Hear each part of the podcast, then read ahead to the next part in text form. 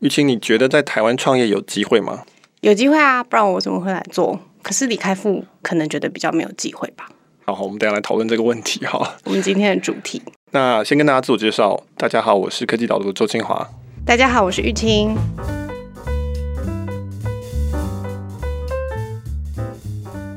我们今天要讨论的题目是我在礼拜五初看的这一篇里面讨论到中国的小牛电动机车上市，因为在台湾有一个我们很瞩目的科技新创就是 GoGoRo，所以我觉得放在一起比还蛮有趣的。不过这礼拜真的新闻真的蛮多的。嗯，我们在选择这礼拜要录的题目的时候挣扎了一会儿，不过还是选了一个跟台湾稍微比较有关系，因为 GoGoRo 大家比较熟悉一点。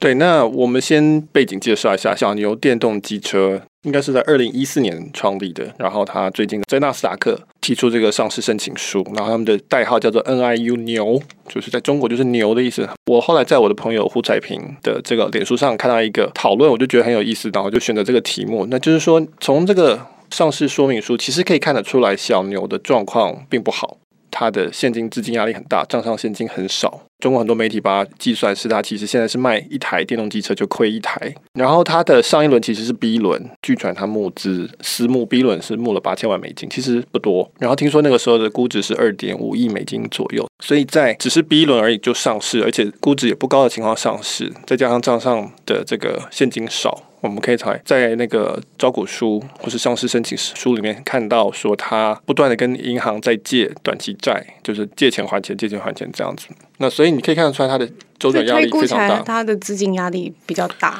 对，所以这个上市很明显就是为了要筹钱的，就是他的钱是真的不够了。就是说，我们还蛮惊讶的，因为其实小牛在中国它算是电动机车里面市占率第一。它的申请书上面写出它是三十六 percent，就是在电动机车里面。当然，整个市场主要还是燃油机车，跟台湾一样。当然，我们在台湾并不熟小牛，所以我们一开始写的时候还蛮挣扎的。但是后来感谢胡彩平这个脸书讨论，所以让我觉得说，哎，其实可以拿来跟台湾的 GoGo 对照。那个时候我还记得，当 GoGo 刚出来的时候，然后定价很高嘛，我记得。十二万多的样子，刚开始的时候，那当然加补贴会比较低一点。大家就在讨论说，到底这个换电模式行不行啊？那个机车那么贵，到底有没有这个所谓的机车的市场里面有没有这一个区间？传统的机燃油机车没有这个区间，到那个区间就变重机的市场。后来过了不久，就出现了小牛，在中国的小牛，大家就很多人都在台湾的 Facebook 分享说，你看人家这个这么便宜，然后在中国，然后量可以显然是可以卖的很大，那台湾的这个这个一定打不过别人的。对啊，那个时候刚出来的时候，大家对于 Google 的商业模式非常的存疑，定价部分也是骂声漫天。然后很明确的小牛一出来的时候，我们虽然台湾买不到，但是哎，其实现在应该台买应该买得到了吧？台湾不行，台湾的对机车的输入有一些规则，对对对，尤其是中国制作的东西。嗯，那但是就是那个时候，就是因为小牛出来，我记得在我们那个粉丝页下面就很多人留言，就因为你是 Google 一出来就是在开始分析它的，很多人就在下面说。这个小牛一台才卖多少钱？这 Google 怎么可能打得赢它？这样大家还是自动的会把这两个放在一起比较，就是。对，我记得我呃写分析一路写来，大概有两个题目，只要一写出来都会固定会被骂。一个是写 Google，不是被骂啦，争议比较不是被骂，对对，就是说有很多人持不同的意见，或者不看好，或是怎么样。那一个就是 Google，另外一个是 Uber。不过没关系啊，反正有有讨论就是一件好事啊。对啊，对，所以我觉得今天这个题目有趣的地方就是说，三年前的时候，也是你写文章主要的目的嘛。就三年前的时候，李开复其实就把 Google 跟小牛放在一起比较，当时他就是觉得小牛机会比较大，因为他在一个比较大的市场里面。对，所以我在文章里有引用，其实是三年前的一个报道。那李开复那个时候说。他说：“呃，他是小牛的早期投资人，所以我们今天的讨论有很多的 bias，就是我们有很多的偏见。因为首先我们两个都是台湾人，然后我们 Google 是台湾公司，没错，我们也没机会提到小牛，所以我们可能有这个主场的 bias。那李开复他是当然是小牛早期投资人，他当然有他那方面的 bias，所以这个都很正常。那我们都先讲一下。那他那时候就是说，他觉得 Google 是一个好公司，我但是他说宏观一点讲。”大市场是最重要的，或者比较重要。那你如果不用一开始进大市场，你将来就会变成落后别人。言下之意就是说，Google 不应该从台湾出发，或者说至少应该要先去中国开始买，因为中国是一个大市场。那当然，我们还蛮常听到李开复的这一方面的这个言论。嗯，那当时也引发了蛮多的讨论。我记得我那时候也写过跟小市场有关的文章。可能今天也会讨论到，那个时候写了一篇文章，叫做《谬论：台湾市场太小，做不起》，然后空格各种产业对，就反正你自己填入产业，因为我们都在台湾都听过各种这样的话，就是说啊，台湾太小，所以你一定做不起这个，或者做不起那个。所以那篇文章主要在讨论这个问题。对，今天聊的地方比较像，因为我们就是也没有拿到两间公司明确的资料啦。然后，但是我觉得看起来小牛上市是资金压力比较大，那但是 Google。好像做的比较好，他在最近传出来的新闻是跟山叶有合作嘛，他帮帮他们生产电动车，然后也进军欧洲市场了，看起来似乎一切都比较好一点。呃，我们其实不知道，对我们都不知道因为两家目前都还是还没有上市，对对对，所以我们其实也不知道 Google 到底亏的怎么样。小牛是卖一台亏一台，而且它二零一八年卖一台亏一台的程度比二零一七年更严重，所以它越做越赔。我们其实不知道台湾的 Google 是不是也是卖一台，对，或很有可能是卖一台。再亏一台，或者至少是没有利润的。那但是我们不知道到底它烧的状况怎么样。不过我们用三年的前后来比，就是说当时三年前是这个状况，大家是这种看法。三年后小牛的大概上市前估值二点五亿，然后募了大概一点多亿之类美金。他说他累积销量四十三万台，主要当然是在中国，但是也包括一些外销。他说他是在中国市占第一名，占刚讲三十六 percent，嗯，就是在电池机车里面。欧洲他好像是说是第三名。对，你如果对照 Google 的话，它现在他说累积销量大概八万五，然后它的募资大概是募了四点五亿美金，估值是八亿美金。总的看起来，你会说至少 Google 没有比较差，没有听说他们有什么很严重的资金问题。那这就很有趣啊！为什么中国市占第一，卖了台湾的五倍的一家公司，它的状况看起来不是很好，反而是你卖了人家五分之一，在一个所谓的小市场里面的一家公司，但是投资界给的是一个更高的估值。而且事实上，重要的投资人都是一些呃大型投资机构，包括代码系在内。所以这个还蛮有趣的事情，就是说，第一个是为什么估值有巨大的差距，相对于他们的成绩；第二方面是说，为什么同样是创投，李开复觉得大市场很重要，那显然是代码系没有觉得那非常的重要，或者他觉得这不是一个问题。那到底为什么会有这种差异？那这就是我因此觉得这个题目就足够的值得我去写，然后去讨论的。对我们手上的资料不齐全，但是这个题目最有趣的地方就是李开复讲的所谓大市场比较有机会的地方。那我知道你说那同一篇专访里面，李开复其实还讲了针对这个市场，还有做其他另外一个说明。他说台湾最难的地方就是它也不是一个真的很小的市场。如果是像新加坡一样那么小的市场的话，它就反而就是从第一秒就走向国际了。那如果你是在中国这样的大市场，自然就是更有机会。可是因为台湾就是在这种不上不下的位置，反而更难。对，所以李开复大概是在同一个访谈里面提到说，他第一个当然他觉得大市场是好的，第二个他是说，要不然就是要小市场，要非常小的市场，比如说像新加坡，他就觉得说，因为小到一种程度，所以他们只能国际化，那个也好。那反而是台湾这种又不够大，然后又没有很小的市场是最不好的。所以这逻辑其实还蛮复杂的，我们去理解它，真的有点不太能理解，就是说到底那个切分点在哪里？我觉得这里面有一个很有趣两两个有趣的地方，一个就是说，好像最大最小才好，中间反而没有什么机会。然后第二个就是说，大跟小到底是怎么判断的？对，就是说到底是两千两百万人这样子比较好，然后两千三百万就太大吗？还是太小吗？就是那个线到底在哪里？就这是一个还蛮复杂的逻辑了哈。所以我们先暂时不要谈这个部分好。如果说我们还是回到谈说小牛跟 g o r o 现在的状况。我其实，在文章里面有提到，是说为什么他们两个现在的状况会这样？我觉得很大一部分其实是小牛它是在一个大市场里。那我觉得这其实本身大市场有它的缺点。大市场当然是好，因为它名字它就叫大嘛，所以大当然是比较好。就是不管你做什么事情，都会觉得至少在赚钱方面来讲，大当然是有它的好处。这个没有人会否认。但是同时，它市场有它的缺点。那以在中国做电动汽车这件事情来看，就是因为它这么的大，所以其实。在那边的创业者，你不太可能说我要做一个换电网络，这个事情是太可怕。如果在中国做的话，你想说好吧，在全中国做换电网络，而且要到一个一定的密度，几乎是不可能的任务。所以一定没有人会提出这个点子出来。那所以他们提出的点子就是，基本上小牛做的就是卖电动机车，就是一个很传统的销售的硬体的一个概念，就跟卖燃油机车一样，只是它换成电动机车。那其实跟台湾的光阳现在提出来的概念差不多，那就是说你带回家充电。那所以。这个是要去应对这么大的市场里面一个很合理的做法，因为你这样子，你就是生产卖嘛，那这是一个很行之有年的商业模式，而且也有经销商的通路去做，你就照着去卖就对了。所以这个是可以规模化很快的，卖是一个规模化很快的东西。相较于 GoGo 他开的实体店也非常的多，我看到资料好像已经五百多家。对他现在有中国有五百七十家这个店，然后他在欧洲还还有一些。所以，那这也是一个非常重的成本，就是因为你要行销，你要推嘛。因为你的卖法跟燃油机车一样，那你就是在同一个圈圈里面竞争，那你就是要这些基本的建设都要铺下去。那反过来说，GoGo 就提出来就是一个换电站的概念，这是一个新的模式。我觉得 GoGo 机车跟不管是小牛电动机车，或是光阳或是什么，它最大的差别其实不是在车子本身，因为车子本身虽然它的产品力当然设计什么很好，我们是很欣赏的。但是说到底，它基本上是一个 spec 上面的差异，就是它还是一个电动机车跟电动机车的比较，当然还有一些啊云端的功能、软体等等。那但是我觉得 Google 最大的差异化的地方在于换电站网络，这个事情是没有人做的，至少在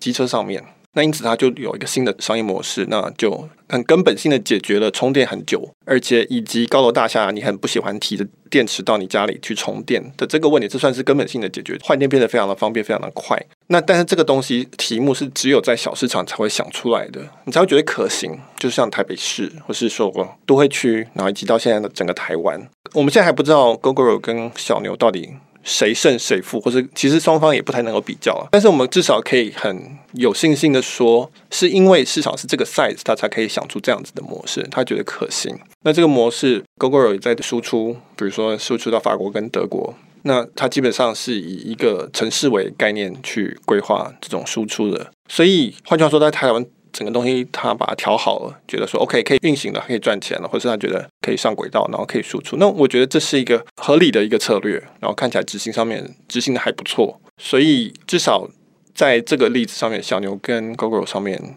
我觉得市场并不是一个绝对的好事，大的市场。对，就是它大的市场的做法，导致于它可能在某些地方的压力其实是特别大的。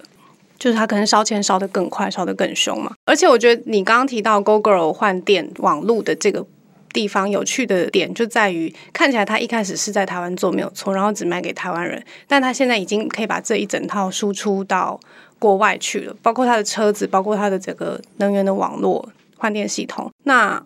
就不会说只做台湾一个市场啦。台湾可能只是刚开始而已。对，所以这就是牵涉到另外一个问题，就是到底你要怎么定义市场的范围？那你说在台湾，比如说陆学生他在做简报的时候，你去听他简报，他也不是在讲台湾市场，他永远都是在讲全世界的这个 mega city，就是大型超过千万人的城市，然后这都是他的市场。那所以说也不觉得说他是在小市场里，他只是觉得说台湾是一个很好的一个第一个市场，然后可以让他这把这个产品做好，他的产品就是整套服务。把这整个产品服务做好，然后接下来他就去卖到这些大型的城市里面，所以他他可能也认为他自己原本就身在一个大市场里，那只是说他觉得台湾是特别适合的一个第一个城市。我们我其实也写过蛮多次，台湾的都会区其实是蛮适合发展交通类的东西，因为我们的基础建设非常完备，我们的消费力也够，然后我们也同样有拥挤跟这个空屋的这种压力存在。所以到底什么叫做大市场？如何去定义这个市场的边界在哪里？就这点来讲，我反而会觉得，似乎中国来的这些创业家或是创投特别重视国家的这个单位，就他们会很习惯的是以国家为概念在想，说哦，中国跟美国的科技业发展，或是中国是一个大市场。那反而是中国以外的，比如说西谷人，他们很少会特别去讲说。我这个是美国市场，或者我这个是欧洲市场的东西，我不知道，这是我的一个感觉啊，就是说，可能是因为，也许是因为中国市场的特殊性，或者它有一个封闭性在，因此他们会确特别明确的感受到说，这是一个明确范围内的市场。你说是因为法规或者是地域界限的，都有可能，不管是文化，不管是它的这种保护性，或者法规上面。但是我还蛮少在中国以外的时候听到这种以国家为单位在讨论的这种分类法。好，那我们就从市场角度来看创业，好，就会到你跟你一开始问我的问题有点像。你觉得一个创业的人，他应该要选大的市场还是小的市场作为开始？我觉得我的文章主要的讨论就是说，这个问题其实是很复杂的，应该说很多方面，它不是只是单纯的说大市场好，会单纯的觉得大市场就是好的，这其实是创投的概念。就是创投它是要做投资嘛，然后尤其是新创的创投，早期投资人他要的是一个全雷达，就他要他会投很多家，但是他要一家可能有一百倍、一千倍的回报。那所以在这种概念之下，他当然都是要他投一百家，他都是要选那一百家都是可以画出一个大市场的一个蓝图的，这个才符合他的利益。那但是这意思就是说，这一百家里九十九家会可能做不好，或者就消失了。那所以创投当然会觉得说大市场好，那可能也许中国的创投，特别是以国家在分这个事情，那可能别的地区的创投可能会更以比如说顾客群啊，或者使用需求啊，或是这种使用情境等等去分类，说不定。那这要看创业的类型了。那可是你如果是从创业者的角度来看，就不一定是走大市场比较好。就前面提到，中国是一个大市场，所以它很竞争。然后呢？假设你的商业模式又是很普通的商业模式，比如说卖硬体，那这时候就有很多家保证会跟你竞争，那所以你就肯定会花很多力气在这个上面。那大市场当然是好，我们前面有提大市场一定是它优点是很明确的，但是它有它的缺点，或者它延伸而带来的代价，就是说大市场可能需要很大的资金，可能需要很激烈竞争等等，所以肯定是好的。那但是是不是最适合你这家创业在这个时间点去做，那不一定。所以我前面提到，就是说以 Google 为例，它几乎不可能一开始就走大市场，或是中国这种市场。